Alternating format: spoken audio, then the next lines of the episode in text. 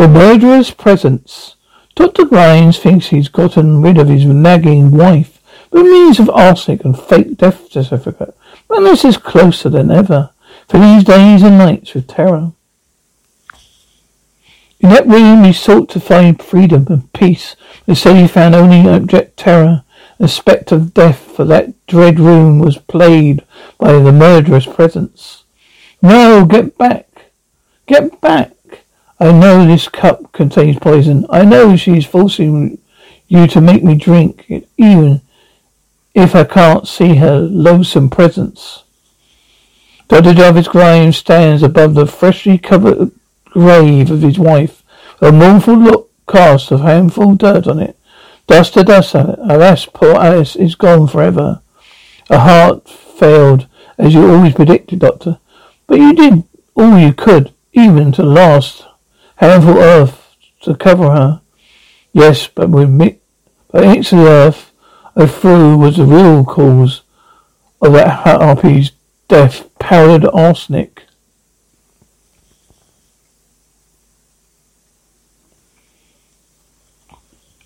Returning to the private house he shares, Tom Knowles, the murderous doctor puts on a mournful face. Jarvis, if I can be of any help, or, thanks Tom, but be a time like this, I'd rather be alone with my memories of my dear Alice. Free, free from that cursed nagging shrew of wife is gone. Alice sitting room. What a perfect room without her. No more listening to her shrill cries. No more watching a limp towards me for some bothersome purpose. But as he stands there gloating at his newly won freedom, strange chilling apprehension his body as if somehow Alice still lingered in the accustomed room. I guess a room does take on its own personality. At last, even after the owner's gone, well, I'll just lock the sitting room till I have it redecorated. That night, as he returned from dinner, a weird creaking sound greets his entrance. Strange. There's only one door that creaks like that. The door to Alice's sitting room. As the locked door swings mysteriously, almost if an automatic reflex, a horrified doctor calls out, Alice? Alice?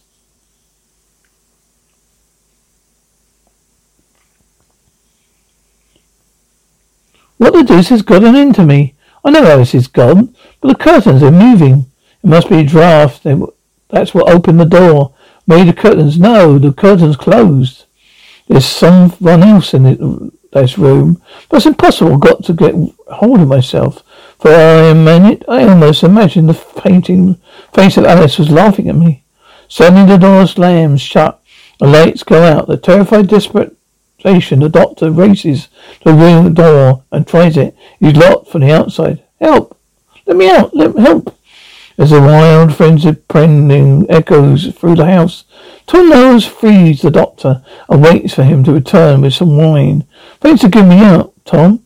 I guess a little wine would steady me.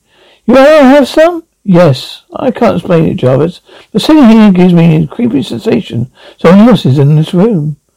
Someone else in the room? Impossible. Well, there's one way to find out. It'll be fun too. I know a highly refractive medium. We'll have a seance here.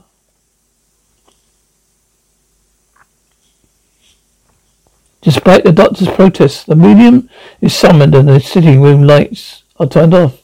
Jarvis, I'm no longer holding your hand, but I'm holding a hand. It must be yours. There's a ring on this clammy hand a pearl-shaped diamond, just like Alice's ring. Suddenly there's a movement by the table. They all feel dust hurled into their faces. Lights. In the name of heaven's lights, the lights are turned on. For the, for the taste of that dust, I know it's arsenic. Doctor, I'm positive there's an unseen presence in this room. It threw dust in your faces. Next day, Tom Knowles walks with the doctor, trying to study the nerves. There's, there's a solution to your worries. A pet. A monkey could keep your mind well occupied. A monkey, maybe you have something there. And Tom, let's go in. We're looking for an interesting pet. Gentlemen, your search is over. This monkey, the performer, a million miles. Let him just see someone and he imitates him perfectly. He's a mimic. All, all your friends.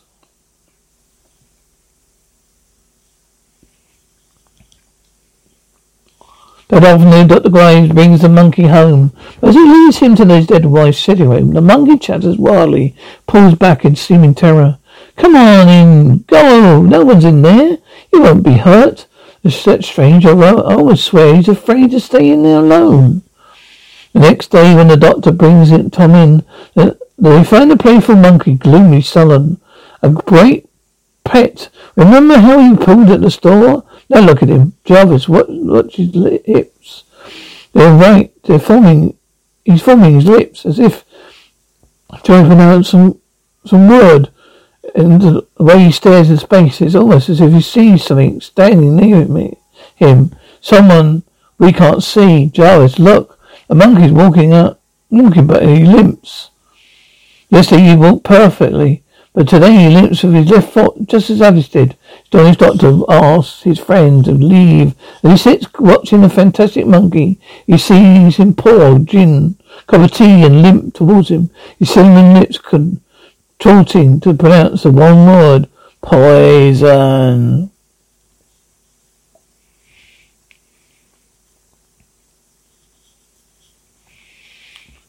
He knows that uh, how I poisoned Alice, a K cup filled with arsenic. She's here. She's in this room. She's teaching him to obey her will, help, and help her get revenge. Suddenly, the terrified doctor stares at the approaching monkey. Then its head and the face seems to dissolve, steady grapes of paralyzing horror at his dead wife, leering face.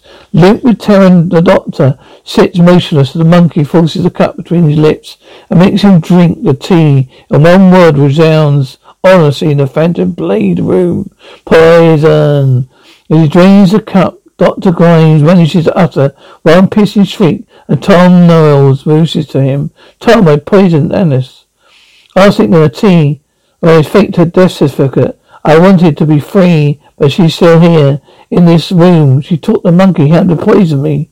He's imitated uh, every motion. St- no, stop talking, delirious. Suddenly the, bo- the doctor's body trembles and sinks lift lifelessly into Tom's arms. But Tom's but Tom's eyes no longer gaze at the doctor. They're fixed in the terror on the monkey. He's reaching up as if he's taking someone's hand.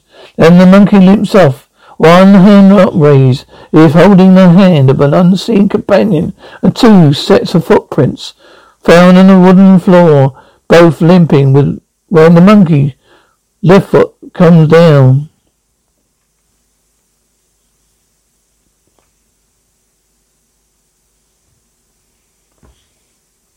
BetMGM has an unreal deal for sports fans in Virginia. Turn $5 into $150 instantly when you place your first wager at BetMGM. Simply download the BetMGM app and sign up using code Champion150. Then, place a $5 wager on any sport. You'll receive $150 in bonus bets, regardless of your wager's outcome. And if you think the fun stops there, the king of sportsbooks has plenty of surprises in store. Check out daily promotions, same game parlays, live bets, and so much more. Download the app in Virginia today and get $150 in bonus bets instantly from your first wager only at BetMGM. BetMGM and GameSense remind you to play responsibly. See BetMGM.com for terms. 21 plus only, Virginia only. New customer offer. Subject to eligibility requirements. Rewards are non withdrawable bonus bets that expire in seven days. Please gamble responsibly. Gambling problem? Call 1 800 Gambler. Promotional offer not available in Washington, D.C.